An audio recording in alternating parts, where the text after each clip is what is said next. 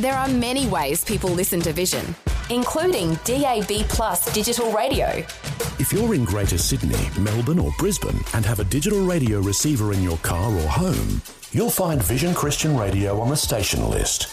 If you're visiting one of these cities and hiring a car, there's a good chance it will have a DAB receiver, and you'll be able to enjoy Vision with exceptional sound quality while you drive around. If you don't already own a DAB receiver, you'll find many models, including clock radios, at electronic retailers for under $100. To find out more about Vision on digital radio and whether you're within the broadcast footprint, see vision.org.au slash DAB. However, and wherever you listen to Vision, you can be sure that the announcers, programs, and music will help you look to God daily. This podcast is made available by Vision Christian Media, thanks to the generosity of our supporters. Your donation today means great podcasts like this remain available to help people look to God daily. Please make your donation today at vision.org.au. Welcome to Leading the Way with pastor and international Bible teacher Dr. Michael Youssef. Today, by looking at the words of King David, you'll come to a deeper understanding that God has the answer for every problem you face. Now, let's listen as Dr. Youssef begins today's teaching time. Psalm 119, verses 9 to 6, tells us exactly how you keep on eyes on Jesus by keeping your eye on the Word of God. And if I summarize this particular psalm, it will be like this either God's Word will keep you from sin and harm, or sin will keep you from the Word of God and the protection of God. Hear please. The secret of God's protection is in the secret of His presence. And the secret of God's presence is in the secret of keeping His Word. And that is why Psalm 119, verses 9 to 16, tells us two very important things. Write them down if you're taking notes. First of all, it tells us about this indescribable power of the Word of God, verses 9 to 12. Then it tells us about the incalculable preeminence of the Word of God, verses 13 to 16. Indescribable power of the Word of God. Why do I call it indescribable? Because you cannot describe it to somebody else. You have to experience that power for yourself. If I stand here and I eat a nice piece of fruit and I say to you, Oh, that was delicious, don't you think? You said, I don't know what it tasted like. I didn't taste it, you tasted it. It's absolutely true. And that is why it is indescribable. You can't describe it to somebody else, you have to experience it yourself. Question How do you experience the power of the Word of God? Well, in verse 9, it tells us that it has the power to cleanse us. And in verse 10, it tells us that it has the power to control us. And in verse 11, it tells us that it has the power to correct us. Here it is cleanse, control, correct. How can a person keep his or her way pure? By obedience to the Word of God. The psalmist is saying that when it comes to character, when it comes to conduct, no amount of goodwill, no amount of good intentions, no amount of good efforts, no amount of good anything will achieve the desired effect. The best Borax that cleanses, the best ammonia that whitens, the best detergent that purifies is in the power of the Word of God. There is a world of difference between what the Word of God says and what the world says. The world says to a young person, sow your wild oats while you're young, get it out of your system. That's what the world says. The world says, have a fling while you're young, become religious later on. Listen to me. The problem with this lie, the problem with this fallacy, is that the only thing you're going to reap is the whirlwind. These do gooders give you false advice, give you lies. They have never taken you to the Shepherd Spinal Clinic to show you the effect of drunken driving. They never take you to an STD clinic to show you the result of promiscuity. They never take you to a psychiatrist or a psychologist to show you how there are broken hearts and damaged emotions and shattered relationships and fear of intimacy and pain of addiction. They don't. You have to sadly experience that for yourself. But the Word of God warns us. The psalmist is telling us something that the world will never, never, never comprehend, let alone understand. He is saying the younger you begin filling the mind and the heart with the Word of God, the more of His power you experience when you grow up. The younger you begin to make your heart a home for the Word of God, the more peaceful, contented, and joyful you will be later on. I cannot begin to tell you how many I have encountered in the 45 years in the ministry uh, who suffered these awful addictions and, and the destructive behaviors, the inability to relate to spouse, and the inability to relate just to love another person. These are all the results of bad seeds that have been planted early in life. Habits and undisciplined life begins early in life. But thank God, thank God, thank God, thank God that at any age and at any stage, the Word of God, when it's applied, it has power to purify. The power of the Word of God not only cleanses, but it also controls. One of the things I did when I was doing my PhD at Emory in the sociology, there were several studies have been done regarding how controls, talking about social controls, help a person. But they're not talking about the Word of God. I'm giving you something that is society can never do. In verse 10, with my whole heart I sought you. Don't let me wander from your commands. In other words, keep me under the control of the Word of God.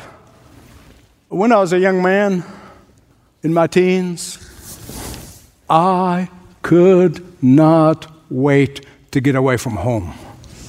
I wanted it so badly. I want to bolt and get out of that home. After all, I had six older siblings that they were all perfect. And I figured that I will never measure up. I wanted freedom to control my life. I resented family pressures. I resented family control. I wanted to experience the world for myself. And so in my late teens, I found myself nine thousand miles away from home. Man, and I want to live wildly. Nobody knew me. There are no curfews, no one to hold me accountable.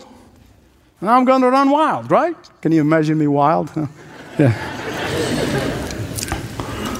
Not a chance. Not a chance. Why? Now I can look back. What kept me from sinning? What kept me from just living a life of sin and all the stuff that I want to do? It was the Word of God that was planted in my heart early, early, early, early on. When the Word of God is planted in an early age, it has a controlling effect. You know, when Daniel and his friends were taken out of the Jewish homes in Israel and dragged into Babylon, I know because modern transportation. But back then, just think about it 2,500 years ago, it felt like a million miles away. It was only a thousand miles, but it, was a, it felt just another world. There in Babylon, Daniel was away from parental control. Uh, he was away from religious environment. And he was under relentless pressure from the officials in the king's college, and yet the Bible said Daniel, in his heart, was determined not to be defiled by the Babylonian culture. Most likely, I'm speculating, I always tell you that, so you know ahead of time, I'm not saying it's in the Word of God. Most likely, somebody said to Daniel, and maybe even one of his fellow Jews, Danny boy, when in Rome, do what Romans do. No. Why? Because I treasured the Word of God in my life. I treasured the Word of God in my heart. And now I'm experiencing the control of the Word of God. Danny boy, What would few sips of that delicious Babylonian wine are going to do? Probably nothing. But I know it's going to lead me into idolatry. Situational ethics, which is taught in many, even Christian environments and Christian colleges, teaches that our actions depend on the circumstances. It just depends on the surroundings. But God's word said, do the right thing when nobody's watching. When Joseph was sold into slavery in Egypt, as you know, the Bible was not written. The Word of God was not there. Ah, but Daddy Jacob, Granddaddy Isaac, and most likely great grandpa Abraham have taught Joseph to fear the Lord. And that did it. In the times of temptation, Joseph could have thought, man, I can get ahead in politics. I can get ahead with the Pharaoh's household. I can become rich. I can become powerful. I could experience success. Man, this is my chance. But he said, no. The power of the Word of God cleanses, the power of the Word of God controls, the power of the Word of God corrects. Why? Because there is indescribable power in the Word of God. Secondly, there is incalculable preeminence in the Word of God. Look at verses 13 to 16. Beloved, our generation seems to know the price of everything and the value of nothing. See, to treasure the Word of God in your heart is wonderful. It's very good. But you cannot stop there. For the Word of God to have preeminence, we must learn how to apply the Word of God in every area of our life and in every circumstance we face. I want to explain this. Having a headache medicine in your medicine cabinet is great, right? But not using it when you have a headache is not very good. Having money in the bank is wonderful. But not knowing how to go and make a withdrawal, or go to ATM machine these days, and get that money to use it when you need it is not very good. Some people know the Word of God, but they don't know how to apply it in every circumstance they face.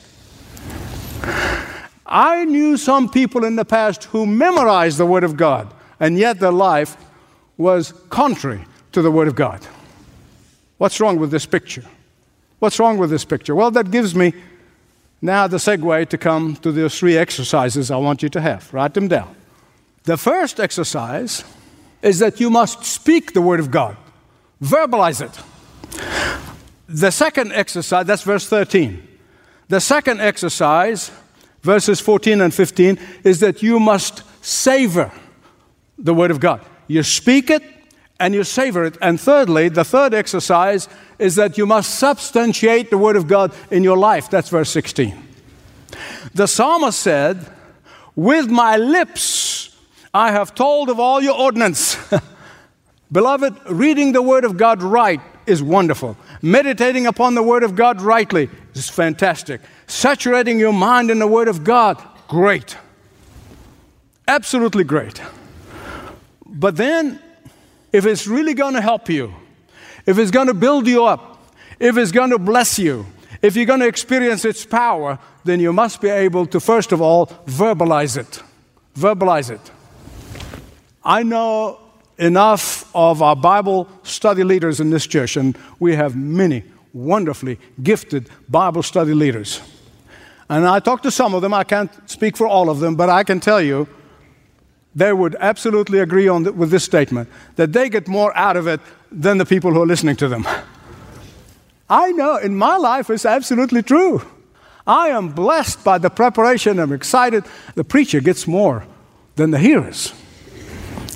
And so, I am blessed by verbalizing it on Sunday mornings, as well as all the Bible teachers.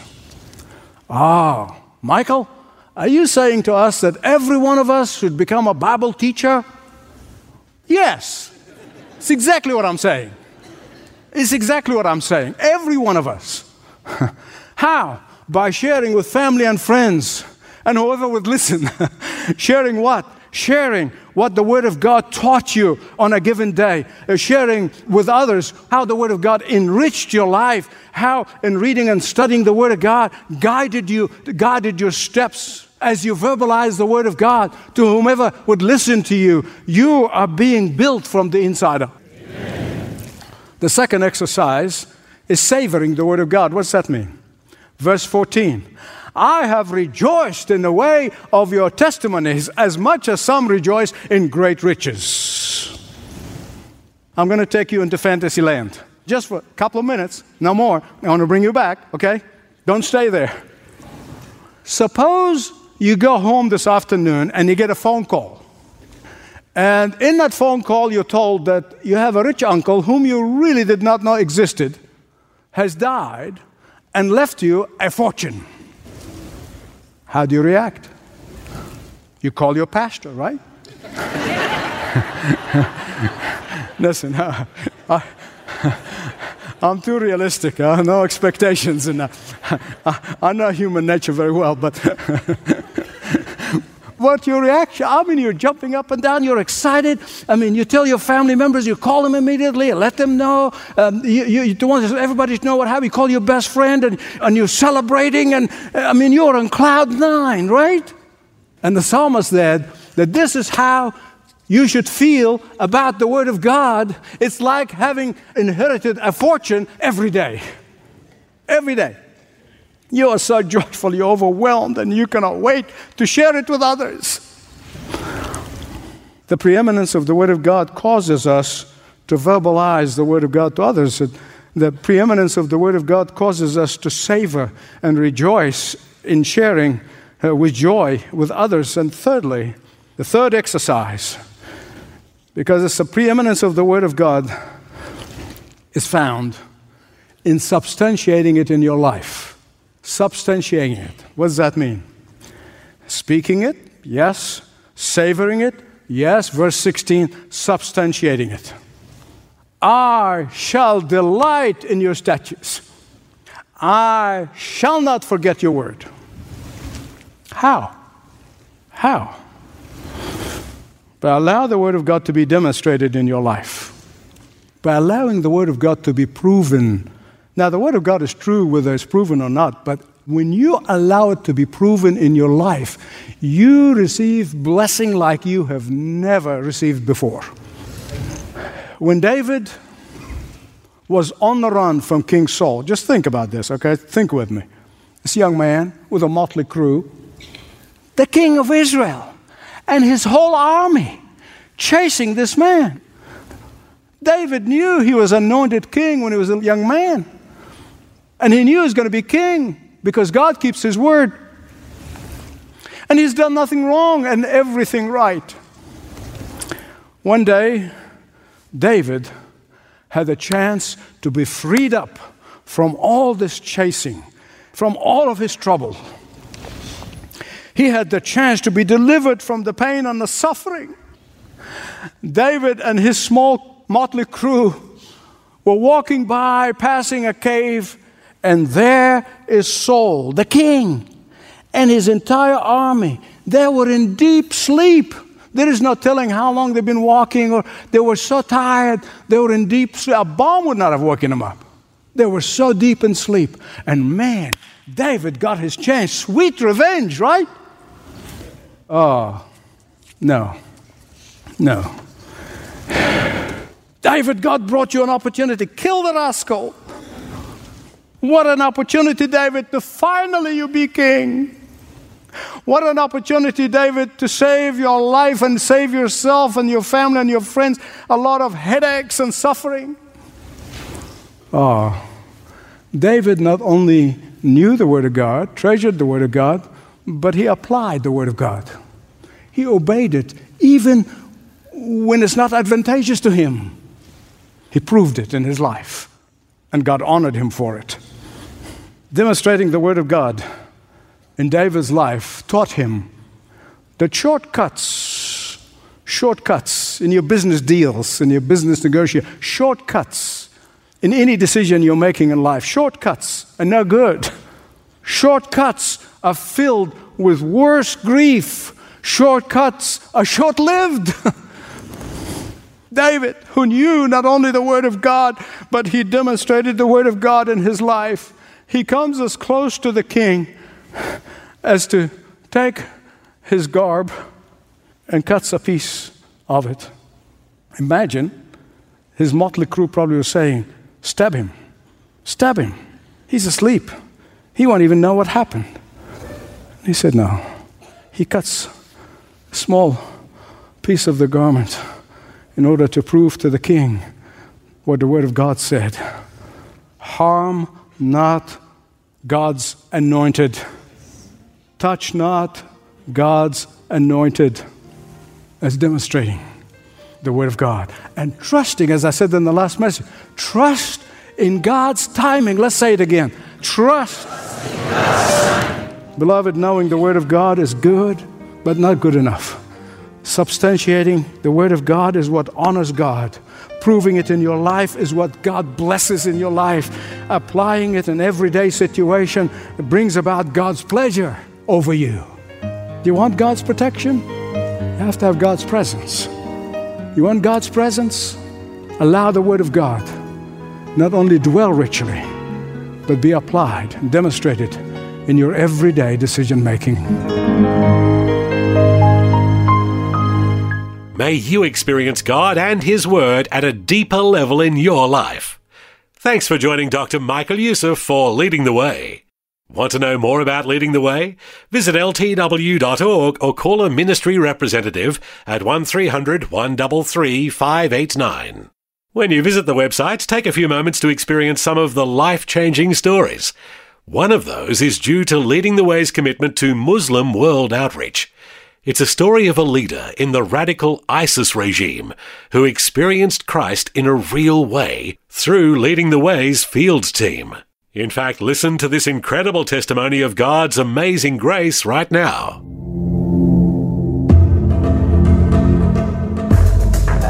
The prince was a religious person in ISIS, and they considered him like a leader who teaches the Quran.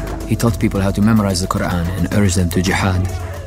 I grew up on radicalism. I was raised to take back Islam to the era of Muhammad, the era of power and conquests. We began to form groups to defend the country and Islam. One day, somebody asked me why I am a Muslim. I had no answer. I began to search in the Quran, Hadith, and Sunnah. I wanted to find proof and evidence that Allah exists and Islam is right. I found nothing. The prince heard that I evangelized to Muslims. He got my number and called saying that he wanted to meet and talk. I had a strange feeling that he was from ISIS and that he might try to kill me. But I had a peace inside that the Lord would protect me as he had a reason behind this encounter. So I set up an appointment knowing that he could try to kill me. When I went to Peter, I was scared, but I wanted to search for the truth. So he went and met with Muhammad, and he said the Lord spoke to him in that moment. He said, Be bold with him. I said to him directly, Our God is not yours. When I listened to Peter, I felt his words were arrogant. His words had awakened Muhammad, the radical one. Because of my anger, for a moment, I forgot why I came to Peter. I suddenly had one thought how should I kill him? He boldly proclaimed the gospel to Muhammad, this bearded man. He started crying while I was telling him these words. What made me cry? I don't know. While he was crying, I put my hand on his shoulder and started to pray. He then got up and left me. I felt he was not stable. They met, they went their separate ways. He called again. Muhammad came back, very shaken. I had a dream. Peter came to me and gave me a white envelope dripping with blood. The blood had a good fragrance like musk or perfume. When I saw the blood, I was scared. Peter said to me, Don't be afraid. Then I woke up. Later, Peter told me, without the shedding of blood, there is no forgiveness of sins. The prince asked, What should I do to ask forgiveness? I said, The Lord gave it to you for free. You just need to accept it. And gradually, I began to disciple him. So they came together, and Muhammad said, Peter, I have a confession. I have to tell you that the first time I was going to meet you, I intended to kill you, and I am sorry. And he fell on his face and he repented. I began to visit Peter regularly, and I saw love that didn't exist in Islam. He started walking with the Lord right away. He shaved his beard. He changed his whole life. Then he asked to be baptized. Once I got out of the water, I felt a victory and a joy I could not describe. He is conducting a Bible study for three people in his area. The true book, in my opinion, is the Bible. I found the truth in Jesus Christ. And because I have surrendered my life to the Lord, I am certain He will never forsake me. Impacting lives at home and around the world because of your partnership with Leading the Way. Read and watch more stories at ltw.org. Once again, ltw.org. Thanks for listening, and make it a point to listen again next time, won't you? When Dr. Michael Youssef passionately proclaims uncompromising truth on Leading the Way.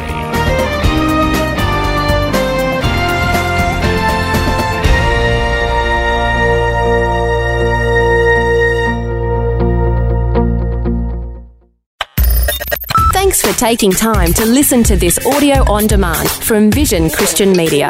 To find out more about us, go to vision.org.au.